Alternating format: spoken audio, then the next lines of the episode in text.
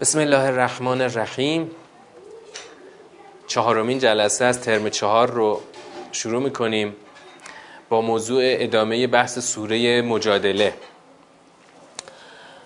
اگر خاطرتون باشه در سه جلسه قبلی ما دور اول سوره رو خوندیم. سوره رو تا پایان مفاهیمیش رو بررسی کردیم و بند اول رو هم جنبندی کردیم. وارد بند دوم شده بودیم. الان می‌خوایم ادامه بند دو رو بریم. یک جمله کوتاهی درباره بند اول بگم که فقط ذهنتون دوباره آماده بشه. داریم درباره چی صحبت می‌کنیم. بند اول سوره که نمودارش رو می‌بینید چهار آیه اول سوره از اینجا شروع شد که زنی آمده خدمت پیامبر اکرم و شکایت می‌کنه از شوهر خودش. از, خو... از پیامبر می‌خواد که در واقع حق او رو بستانه. شکایتش برای اینه که آقا تو بیا خلاصه به این مسئله به این داد من رسیدگی کن. و تو آیه بعد دیدیم که اون مسئله چیه؟ مسئله زهاره. یک رسم جاهلی برای طلاق دادن دائمی زن. یعنی هر وقت که مثلا می‌خواستن که یک دفعه به صورت ناگهانی از زن جدا بشن مثلا در یک جمله تشبیه می‌کردن. زنشون رو به مادرشون تشبیه می‌کردن. و مثلا دیگه حرام ابدی می‌شدن و قابل رجوع هم نبود. تو بند اول خدا این رو اول اصلا زهار که به هیچ وجه مورد تایید اسلام نیست اما راه بازگشت رو خدا با کفاره سنگینی که گذاشته باز کرده. کفاره سنگین رو باید زهار کننده انجام بده که کفارش هم کاملا ترتیبی بود. ببین خود همین نشان دهنده اینه که حتی اگر یک امر باطلی که اصلا مورد تایید اسلام نیست انجام بشه اینا بار داره. ببین بالاخره مخصوصا در موضوعات چی؟ موضوعات روابط زن و شوهری. ببین مثلا چطور اسلام میاد؟ ازدواج رو ازدواج خارج از اسلام رو به رسمیت می‌شناسه. این هم یه جور طلاقه. طلاق خارج از اسلام به رسمیت می‌شناسه. مونتا میگه این مدل طلاق من اصلا قبول نمی‌کنم. اما مهم اینه که الان با تشریع این حکم یعنی حکم بازگشت از اون زهاری که طرف انجام داده خدا داره یک مقابله جدی می‌کنه با این رسم جاهلی. این مقابله رو به وضوح داریم می‌بینیم. بله. که آقا شما باید بیای برده آزاد کنی یا بالاخره کلا یک انسان دربند رو آزاد کنی؟ یا اگر نداشتی 60 روز روزه بگیری که پشت سر هم باشه یا اینکه 60 رو 60 نفر رو اطعام بکنی. خب؟ اینا اون جمله آخر مهم بود. جمله آخر مهم بود از جهت اینکه خدا داره این رو مساوی می‌کنه با ایمان. ذالک لتؤمنوا بالله. چرا مساوی ایمان میشه؟ برای اینکه این حدود اللهه که اگر کسی قبولش نداشته باشه خدا روی این تأکید داره. منهای این انگار شما ایمان ندارید. منهای این ایمان شما رو هواست. الان خدا این رو بند کرده. ایمان شما رو بند کرده به پذیرش این حدود الله. ما این رو در دور جنبندی باش کار جدی داریم. چرا اینقدر خدا روی حدود خودش اصرار داره؟ این اصرار خدا معنای مهمی داره. یک نگاه کلانی به ما میده. الان فقط اینو گفتیم تو دور جنبندی که جلسه شاید بعدی باشه ما با این کار داریم. اینو فقط الان داشته باشید که این رو خدا مساوی ایمان قرار داد. و هر کس هم که قبول نکنه خدا عذاب علیم رو براش وعده داده. بعد میاییم بند دوم. بند دوم نمودارش رو ببینیم که بند بزرگ این سوره است. بند مفصل این سوره همین بند دومه. ما بند دوم رو آیه اولش رو خوندیم. خب؟ تو بند تو آیه اول خدا چیکار کرد؟ خبر از خاری محاده کنندگان داده. خاری در چه روزی؟ در روزی که خدا همه رو مبعوث می‌کنه. خب؟ بعد اومدیم آیه هفتم خوندیم. که خدا خبر داد در آیه هفتم از چی؟ از اینکه هر جایی کسی مشغول نجوا باشه خدا حضور داره و خبر داره. فرق نمی‌کنه چند تا باشید. فرق نمی‌کنه سه تا باشید چهار تا باشید پنج تا باشید شش تا باشید. اصلا صد نفر باشید. از اینکه خداوند نجوا رو عددش رو بزرگ می‌کنه یک نکته ای رو می‌خوایم برداشت بکنیم. که اصلا نجوا نیست که دو نفر باشی سه نفر باشی. نجوا هر مجلسی است که ممکن حتی صد نفر توش باشن. چطور میشه مجل... یه مجلسی میشه مجلس نجوا؟ همین که مخفیانه و پنهانی باشه. خدا وقتی تاکید می‌کنه که من هستم هر جا شما باشید هر چند تا هم باشید یعنی این مجل... این پنهانی بودن این مجلس الان اینجا مورد نظره. این پنهانی بودن حتما یک چیزی ایجاد می‌کنه یه عاملی رو ایجاد می‌کنه. یه اثری داره که این اثر رو الان باهاش مواجه میشیم در آیه هشتم. تو آیه هشتم خدا میگه چی؟ علم تر الی الذین نهوا عن النجوا؟ ندیدی کسایی که از نجوا نه شدند؟ نهوا عن النجوا. اما با اینکه نه شدن ثم یعودون لما نهوا عن. دوباره بازگشتن به همون چیزی که ازش نه شدن. پس معلومه خدا خیلی کار داره با این نجوا یعنی مجلس نجوا که نه کرده. و داره توبیخ می‌کنه کسانی رو که علا رقم نهی دوباره بازگشتن به مجلس نجوا. و اونجا چیکار کردن؟ یتناجون بالاسم و العدوان و معصیت رسول اینو تو دور اول معنا کردیم. الان می‌خوایم نگاه چی داشته باشیم؟ نگاه ساختاری داشته باشیم تا ببینیم که این اسم و عدوان و معصیت چیه اینجا قضیهش اسم گناهکاری عدوان دشمنی معصیت سرپیچی. معصیت سرپیچی از کی؟ معصیت رسول سرپیچی از رسول. یعنی دارن باز میگردن به مجلسی که نتیجهش گناهکاری دشمنی و سرپیچیه. سرپیچی از رسوله. اینا رو وقتی بخوایم معنا بش بدیم می‌تونیم چجوری بهش معنا بدیم؟ اینو می‌ذاریم کنار حدود الله. تا ببینیم معناش چی میشه. اینا رفتن در مجلسی شرکت کردن. که موضوع جلسه حدود الله یک مجلس پنهانی که موضوعش حدود الله نتیجه شده اسم و عدوان و معصیت. معصیت در برابر رسول. پس معلوم میشه حدود الله دستمایه گناهکاری و دشمنی و سرپیچی قرار گرفته در مجلس نجوا. یعنی چی؟ یعنی اینکه یه عده‌ای دارن میگن آقا خدا داره حد تعیین می‌کنه. مثلا داره میگه زهار ممنوعه. زهار رو داره باهاش مقابله بکنه. ما ما هم می‌خوایم مقابله کنیم. ما می‌خوایم رو رسم خودمون پافشاری کنیم. ما می‌خوایم دشمنی بکنیم. رسول گفته دو گفته باشه. ما با رسول دشمن میشیم سر همین موضوع. گناه سرپیچی از دستور خدا دشمنی با رسول خدا که نتیجهش حتما سرپیچی از رسول میشه. یعنی می‌خوان بگن ما از این رسممون دستور نمیداریم. محکم روی این رسم آبا اجدادی خودمون هستیم هیچ وقت هم از زهار دستور نمیداریم. خب؟ از همینجا معلوم میشه برای اونا زهار انگار خیلی مهمه انگار خیلی حیاتیه. اینو باز کار داریم تو دور جنبندی چرا برای اینا زهار انقدر مهمه که حاضرن به خاطرش بیان؟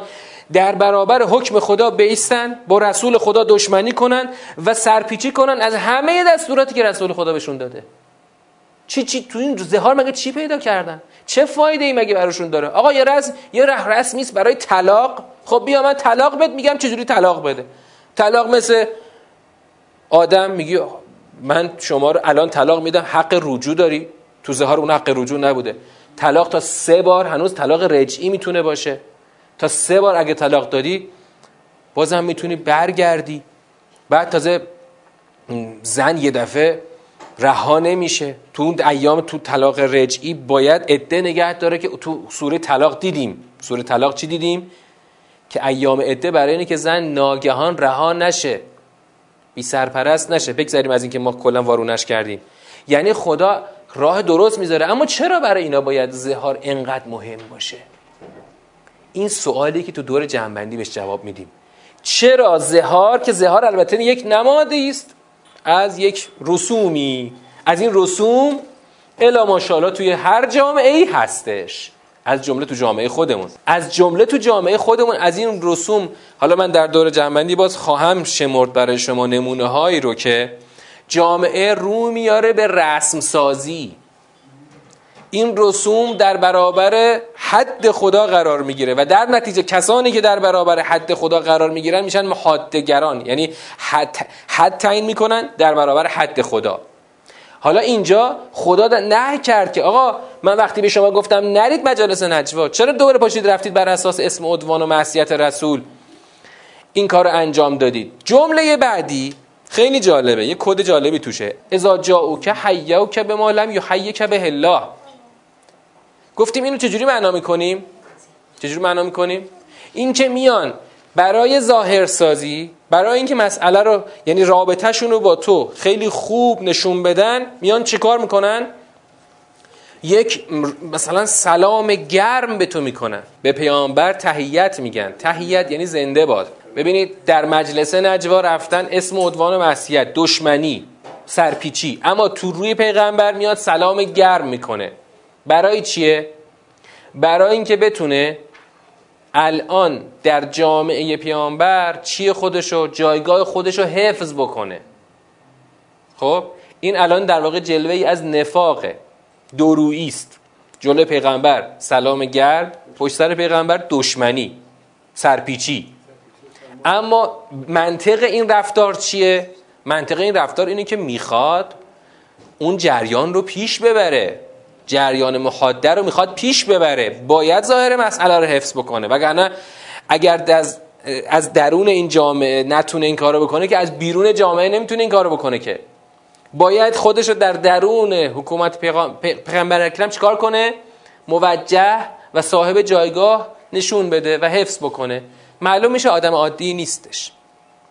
اصلا آدم عادی نیست. این یه لیدره.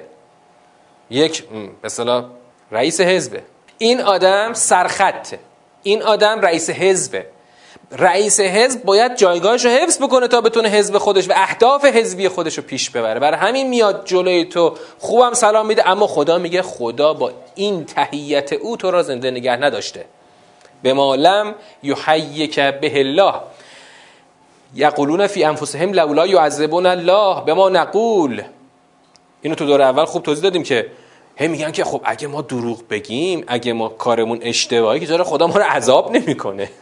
یعنی عذاب نشدنشون رو دلیل بر این گرفتن که پس ما خدا نمی‌تونه ما رو کاری بکنه اما خدا میگه حسبهم جهنم یصلونها فبئس المصیر. خدا از همین الان در واقع وعده جهنم رو داره به اینا میده که حساب کار دستشون بیاد که شما فکر نکنید که اگه الان خدا شما رو عذاب نمی‌کنه شما خلاصه از حساب کتاب خدا در امان خواهید بود.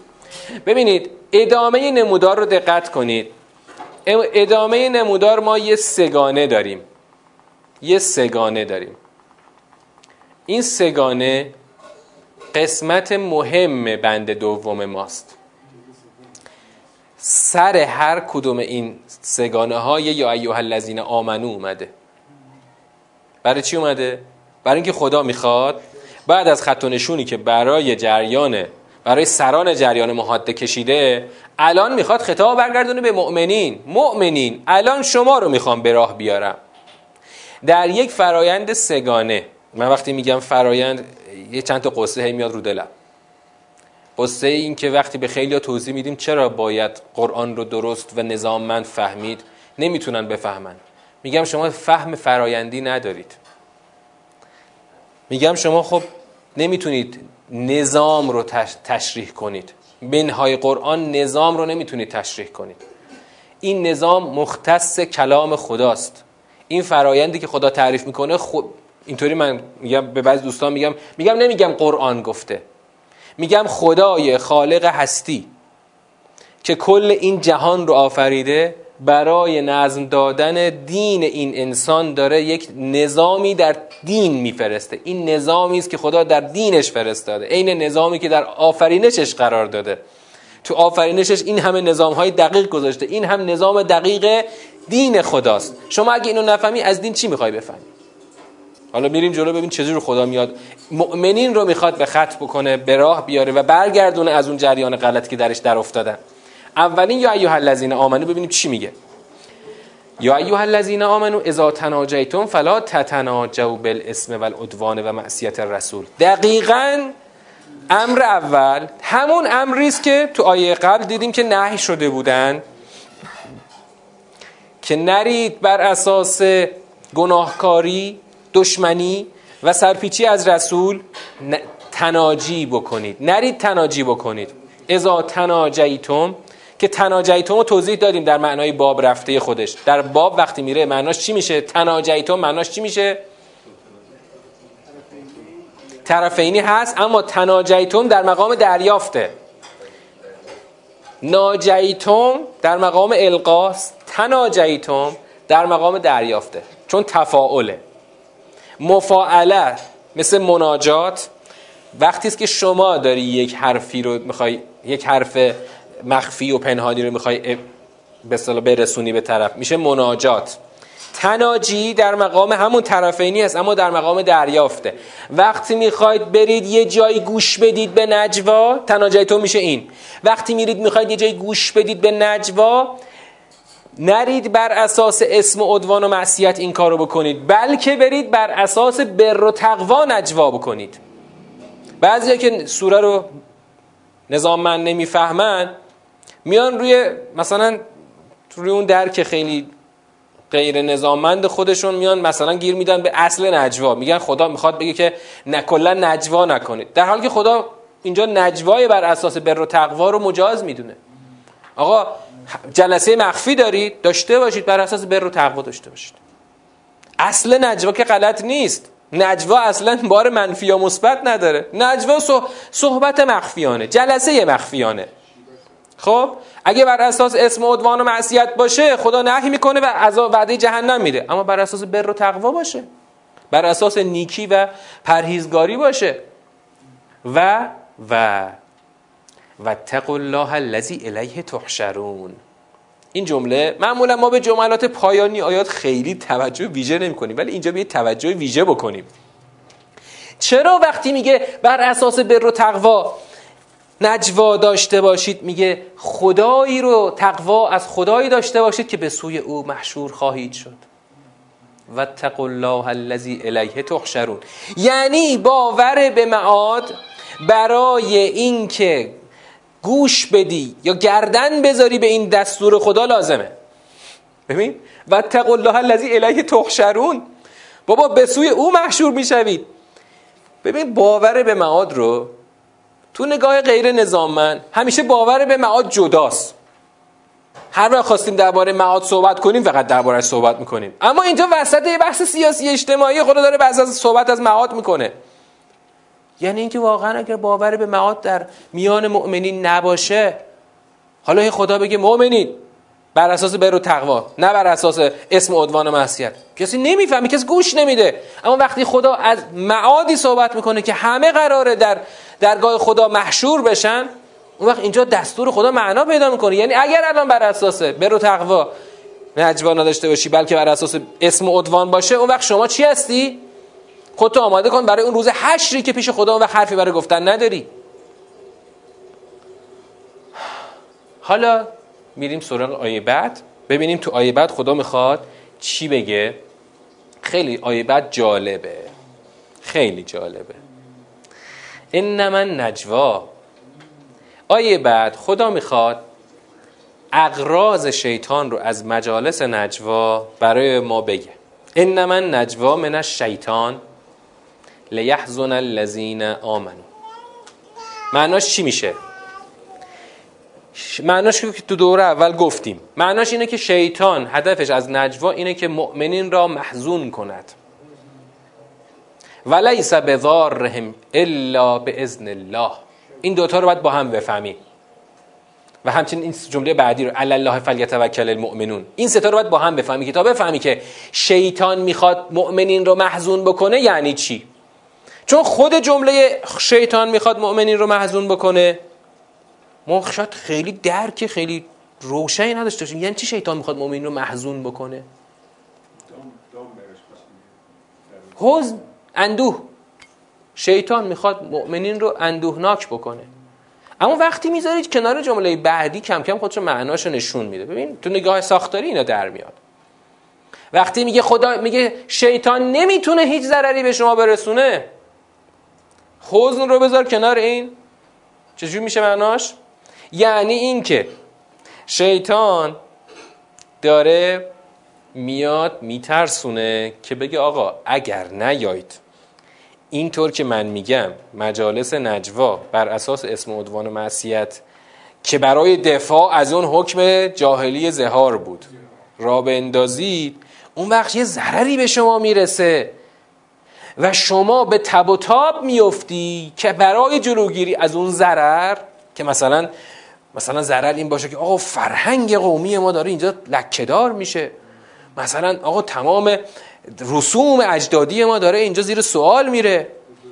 اصالت و ریشه ما داره اینجا زیر سوال. دیدین بعضیا روی این اصالت و ریشه سوای از دین چقدر تاکید می‌کنن؟ این همونه که آقا داره یه خطر بود یعنی یک خلای هویتی یه وقت برای شما ایجاد میشه.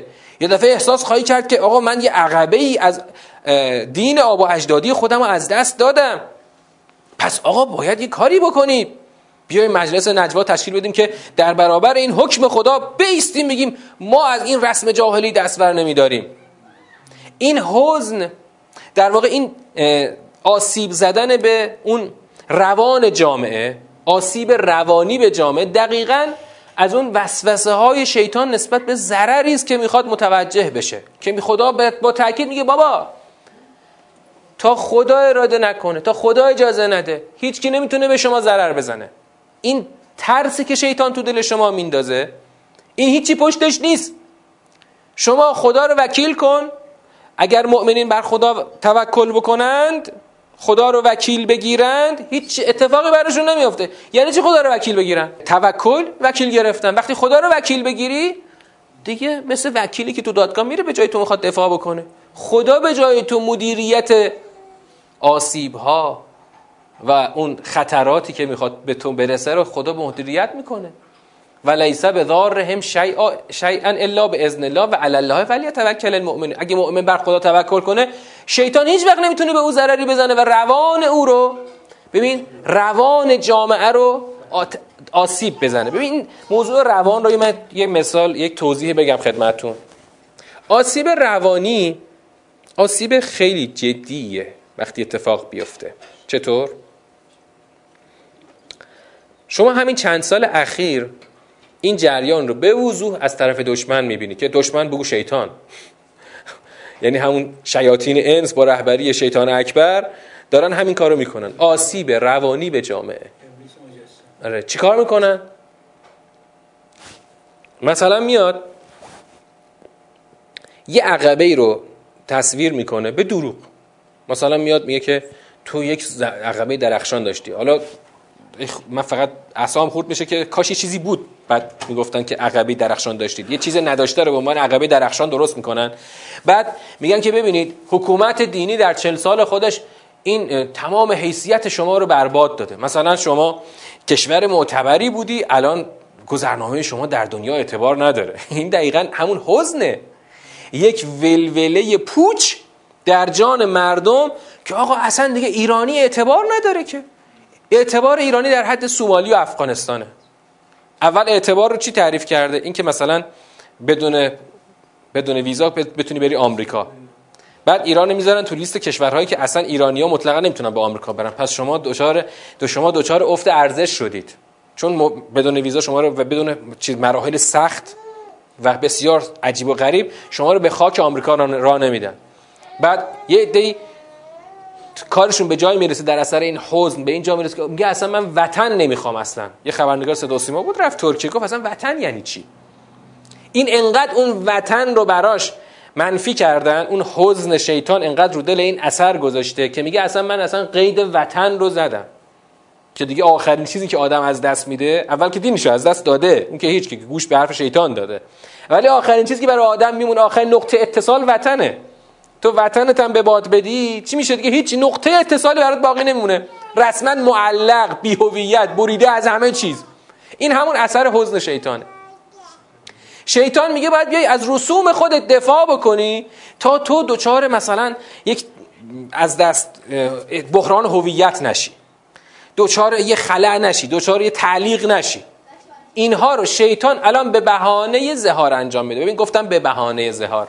پس امروز می‌تونه به هزار تا بهانه دیگه باشه. حزنی که مثلا شماها به خاطر دینتون الان همش تحریم شدید. اون وقت ازشون می‌پرسی ببخشید این کشور بغلیه؟ ترکیه که تحریم نیست که. و چرا اینا تورم 60 درصدی شده؟ آن که تحریم نیست. اصلا خود آمریکا. آمریکا که کسی تحریم نکرده آمریکا رو که. اصلا کی می‌تونه آمریکا رو تحریم کنه؟ پس چرا تورمش؟ رکورد 40 ساله الان شکسته. همین تو همین ماه اخیر.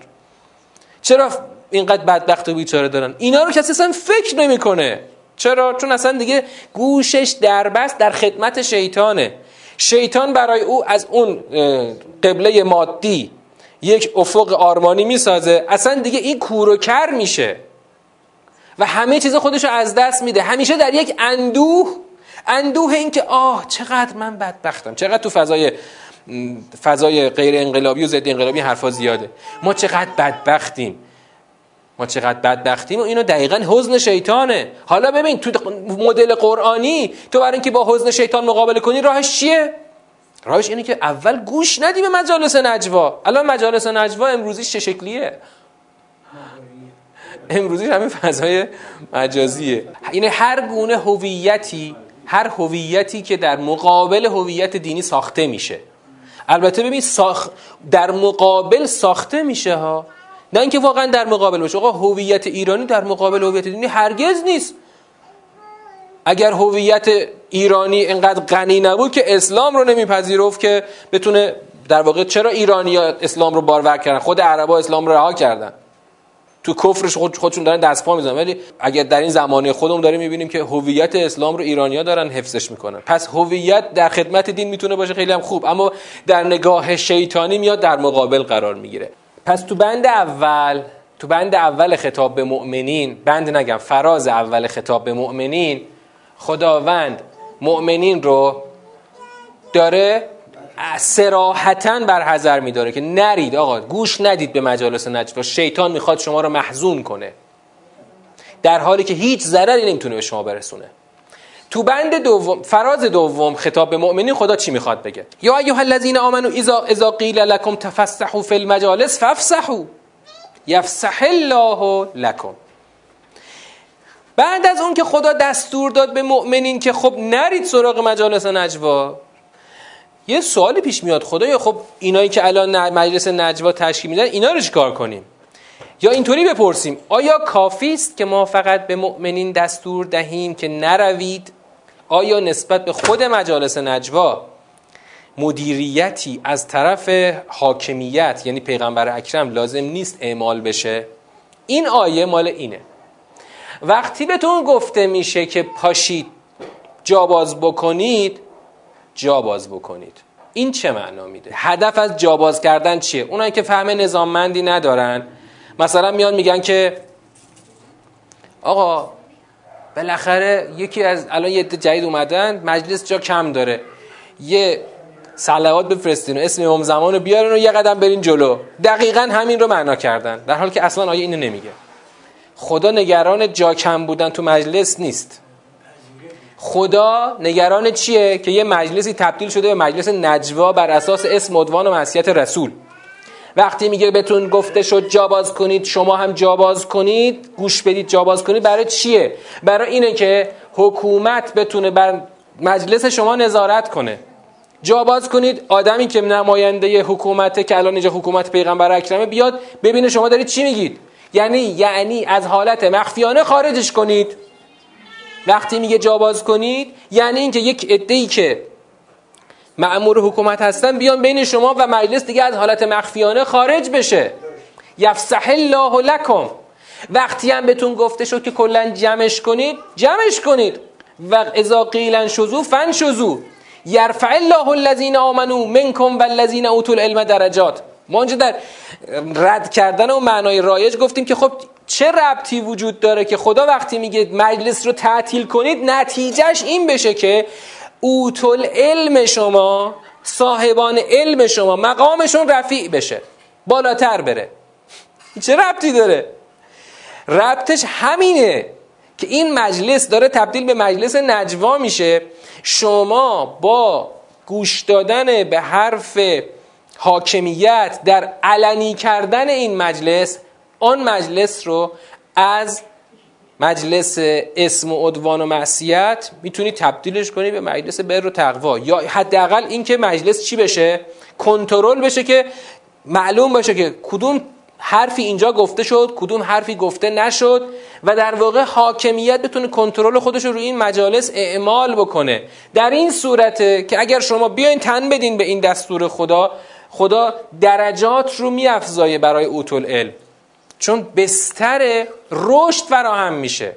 ببین هر چقدر مجالس نجوا در یه جامعه دینی بیشتر بشه تو اون جامعه امکان رشد کمتر میشه.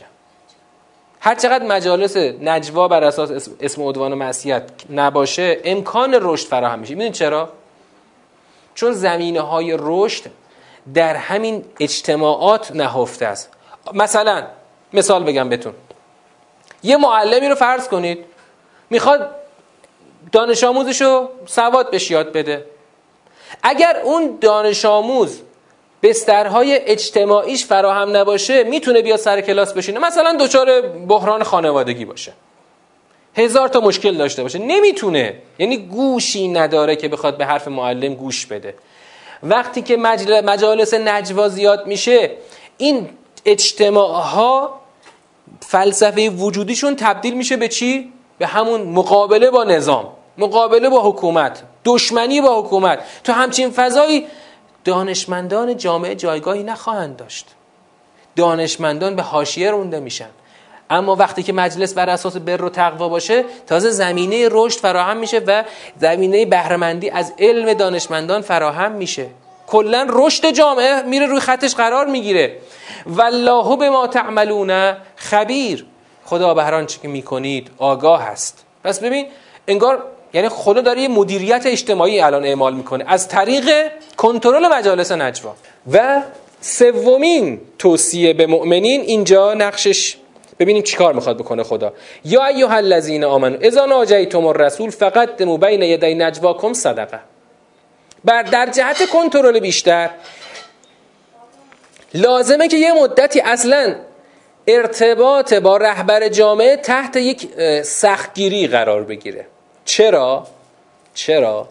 چرا گفته که وقتی می‌خواید ناجیتون مناجات بکنید با رسول یعنی یه حرفی رو به ایشون در گوشی بگید باید حتما یه صدقه ای بدید. چرا باید یه صدقه ای بدید؟ چه حکمتی داره؟ جریان نجوا. در جهت سامان دادن اهداف خودش نیاز داره که چیکار کنه؟ بیاد مثلا خودش رو مرتبط با رهبر نشون بده. اینو تا حالا نمونهش رو حتما زیاد دیدید. من مثال بزنم براتون. مثلا اول انقلاب بود. اونایی که سنشون بیشتره می‌تونن اینو تو خاطرات سیاسیشون مرور کنن. بین بنی صدر و شهید بهشتی اختلافات شدید شده بود و بنی صدر داشت توته افکنی می‌کرد. خیلی آدم زیرکی بود. بنی صدر آدم زیرکی بود. یه روزی اومد چیکار کرد؟ قرار بود که یه هیئتی تشکیل بشه از طرف حضرت امام برای اینکه این اختلافات رو حکمیت کنن. خب؟ بعد این آقای بهنی صد اومد پیش دستی کرد. اومد پیش دستی کرد چجوری؟ رفت یه ملاقاتی خدمت امام رفت. تو اون ملاقات اتفاق خاصی نیفتاده بود. بالاخره رئیس جمهور بود و حق داشت بره پیش امام دیگه. بعد از اون ملاقات برگشت گفت که مسئله برای من حل شد. یه چیزی همچین توی مایه ها گفته بود اومد به رسانه ها گفت که آقا من جوابمو گرفتم. فکر کن قبل این که قبل درست قبل از اینی بود که اون هیئت حکمیتی که امام تعیین کرده که مثلا مرحوم حاج احمد و دو سه نفر دیگه بودن مثل اشراقی داماد امام بوده و قبل اینکه اینا بیان حرفو بزنن بنی صد اومده جلو رسانه ها میگه که من جوابمو گرفتم. این دقیقا داره از از یه دیداری که خدمت امام رفته حتی اکثر سوء استفاده رو می‌کنه بدون که اصلا امام حرف خاصی زده باشه اونجا. آره حالا القایش چیه برای جامعه آقا من خودم تنهایی رفتم خدمت امام حرفا رو گفتم و مثلا امامم به من حرفایی گفتن اصلا مسئله حل شده. یعنی به نفع جبهه خودش داره اذهان رو سامان میده. این برای همونه. که آقا می‌خوای بری خدمت رهبر؟ یه صدقه بده. مونتا اگر قرار باشه برای کنترل باشه منطقا این صدقه باید پول کمی نباشه. نه یه قرون دوزار بدی بری خدمت رهبر. باید این صدقه اونقدر درشت باشه که فقط کسانی که انگیزه واقعی دیدار رهبر رو دارن حاضر باشن اینو بدن. نه اینکه آقا باشه آقا من صد تومن میدم میرم میبینمشون. نه. مثلا نصف اموال تو بده. همه اموال تو بده. یه پول سنگین بده که مگه نمی‌خوای بری خدمت ایشون ارز مهمی رو بگی. حتما تو ارز مهمی داری دیگه. اگه واقعا ارزت اونقدر میارزه بیا به خاطرش پول بده پول درشتی بده. اگه ندی اگه نمی‌خوای بدی خب معلوم میشه که اون شما دیدار شما اونقدر خیلی چیز ضروری نیست. این از احکامیه که این جز احکامیه که بعدا مشمول نسخ شده. نسخ یعنی چی؟ یعنی به خاطر یه مسلحتی در یه مقطعی یه حکمی میاد ابلاغ میشه. بعد از برطرف شدن اون نیاز یا اون مسلحت اون حکم هم برداشته میشه. نه اینکه مسئله تغییر می‌کنه. آقا برای کنترل مجالس نجوا ما لازمه که رفت و آمد خدمت پیغمبر اکرم رو محدود بکنیم. چرا؟ چون جریان نجوا داره از این رفت و آمدها برای خودش یه عبایی میدوزه که بخواد اغراض سیاسی خودش رو پیش ببره. برای همین میگه که ذالک خیر لکم و اطهر. فان لم تجدوا فان الله غفور البته اون عده بسیار اندکی که مثلا آدم های چی هن؟ آدم های مثلا معمولی هن که یه ارز کوچیکی دارن. آقا اون نداره که بخواد یه, سر... یه صدقه درشتی رو بده. اون معفوف شده اون اصلا خود به خود تبصره خورده. که آقا باشه تو که نداری موضوع تو نیست. الان موضوع کیا هستن؟ موضوع سران سیاسی هستن. که حتما میگن ما یه ارز مهمی داریم باید بریم خود رهبر رو ببینیم. برای همین خدا میگه اشفقتون ان تقدمو بین یدی نجواکم صدقات. ترسیدید؟ که با تقدیم یه صدقه ای ترسیدید که چه یک مثلا اتفاقی بیفته نخواستید که این کارو بکنید؟ اشفقتم ان تقدمو بین یدی نجواکم صدقات فاذ لم تفعلوا و تاب الله علیکم فاقیموا الصلاه که اینو تو دور اول توضیح دادیم که خدا داره میگه ترسیدید. حالا که ترسیدید و نخواستید صدقه بدید پس بیاید عوضش بیاید نماز رو به پا دارید زکات بدید خدا رو اطاعت کنید رسول رو اطاعت کنید و الله خبیرون به ما تعملون. جالبه که گفتیم در مقام برابری توازن باید این توازنی وجود داشته باشه که وقتی طرف حاضر نشده اون صدقه رو بده پس بره عوضش بره نماز به پا داره زکات بده خدا رو اطاعت کنه رسول رو اطاعت کنه. معلوم میشه این هدف هدف بزرگیه. صدقه رو نخواسته بده. اشفقتم. ترسیدن این کارو نکردن. خب؟ خدا میگه عوضش بیاد این کارو بکنید نماز و صدقه و اینا رو به پا دارید. خب؟ معلوم میشه که از لحاظ توازن این هدفی که پشت این موضوع هست انقدر بزرگه که خدا داره اینها رو عوض کار نکرده هدایت می‌کنه به چی؟ به اصلی ترین ارکان عبادی دین یعنی نماز و زکات.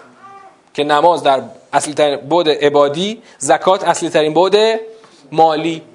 حالا نکته جالبم اینه که این قسمتش رو نه به عنوان فهم آیه تو پرانتز میگیم. خب میگن فقط حضرت علی علیه السلام در اون دوره این قانون اون صدقه رو داد و خدمت پیامبر اکرم رفت. یعنی چی؟ صدقه اصلا برای چیه؟ اثبات صدق ایمانه.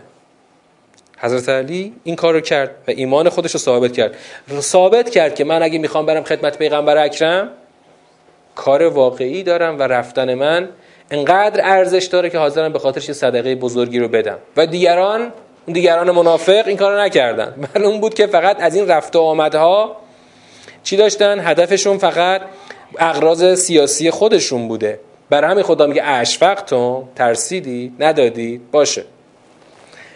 حالا اینجا این بند تمام میشه. من الان می‌خوام در زمان کم باقی مانده این رو جمعندی بکنم. در بند دوم سوره که بند اصلی سوره مجادله هست خداوند موضوعی رو مطرح کرد به نام نجوا یا بهتر بگیم مجالس نجوا که ابزاری شده در دست جریان محاده جریانی که در برابر حدود خدا حد تعیین می‌کنه. میگه اگه خدا گفته زهار نه ما میگیم زهار آره. باید باشه. جریان نجوا جریان مجالس نجوا میاد این رو در جامعه به صورت مخفیانه می‌خواد جریان سازی بکنه. از دل مجالس مخفیانه می‌خواد جریان بسازه. در جهت مقابله با حکم الهی ابطال زهار. خدا اومد اول خط و نشونها رو برای خود سران مجالس نجوا کشید که اونا رو حواله داد به جهنم. اصلا خبر از خاری اینها داد در روزی که خدا همه رو مبعوث می‌کنه. اما در قسمت اصلی یعنی بهتر بگیم در بود حلی مسئله. خب مسئله رو چجور حلش کنیم؟ سه تا توصیه کرد. برای مؤمنین. که مؤمنین اولا سراغ این مجالس نرید. دوما وقتی که حکومت می‌خواد کنترل حکومتی خودش رو روی این مجالس اعمال بکنه شما را بیایید. کنترل حکومتی به اینه که یه نفر از حکومت تو مجلس شما حضور داشته باشه. تا اون مجلس دیگه مخفیانه نباشه. وقتی یه نفر از حکومت اینجا باشه هر حرفی بین خودشون رد و بدل می‌کنن. نه. گاهی وقتا نمی‌دونم حالا راست دروغه. مثلا یه نواری از این مجالس نجوا میاد بیرون. اصلا تعجب می‌کنه. چه حرفایی به هم گفتن؟ مثلا زمان فتنه بود که یه آقایی اومد گفت که مثلا یکی از سران جریان برانداز مثلا تو مجلس پنهانی خودشون درباره رهبری همچی حرفی گفتن. اون موقع خیلی فایل صوتیش پخش شد همون سال 88 این حرفای عجیب غریب که اصلا خب اگه یه نفر از حکومت الان تو مجلس شما باشه که شما نمیاد حرفای براندازانه بزنید. علیه رهبر هرچی به دهنتون اومد بگید. اون بند دوم برای اینه که کنترل حکومت روی مجالس نجوا اعمال بشه. اول خود مؤمنین نرن دوم بستر کنترل حاکمیت رو فراهم می‌کنن. با چی؟ با یا جاباز کردن یا کلا تعطیل کردن مجلس. اذا قیلن شزو فن شزو مجلس رو کلا تعطیل کنید. جمع کنید این بساطتون رو. و در بند در فراز سوم توصیه به مؤمنین هم خدا چیکار کرد؟ یک حکمی رو به صورت موقت جر... در واقع تشریع کرد که آقا هر کی می‌خواد بره پیش پیغمبر اکرم باید یه پول سنگینی بده. برای اینکه راست اگر صدق خودشو ثابت کنه. یعنی راستگویی خودشو ثابت کنه. این صدقه برای اثبات راستگوییه. اثبات صدق حرفی است که می‌خواست بره می‌خواستن برن پیش مثلا پیغمبر اکرم به صورت خصوصی بگن. این مجالس خصوصی یعنی ملاقات های خصوصی رو کلا خدا داره محدود می‌کنه تا چی بشه؟ تا اون جریان نجوا یا بگم جریان محاده نتونه اقراض خودش رو از قبل ملاقات های خصوصی که با رهبر داره آره مثلا پیش ببره. با اون چیز دیگه بهره برداری سیاسی خودش از اون ملاقات خصوصی که این رو خدا در بند سوم اینطوری تشریع کرد و البته این حکم موقت بود. موقت بود تا کی؟ تا وقتی که حکومت بتونه کنترل خودش رو بر مجالس نجوا کامل بکنه و کلا جریان محاده رو از رسیدن به اون قرض که مقابله با حکم خدا بود باز بداره. پس تو اگه بخوایم توی یک جمله اینو جمع بکنیم مقابله با جریان محاده. مقابله چجوری؟ از طریق شناسایی. اول شناسایی قسمت اول بند شناسایی بود و شناسایی ایشان و ابزار شیطانی نجوا و توجیه مؤمنان در اون سه فراز در جهت مقابله با این مسئله. خب این جلسه چهارم ما بود در سوره مجادله. و سلام علیکم و رحمت الله و برکاته.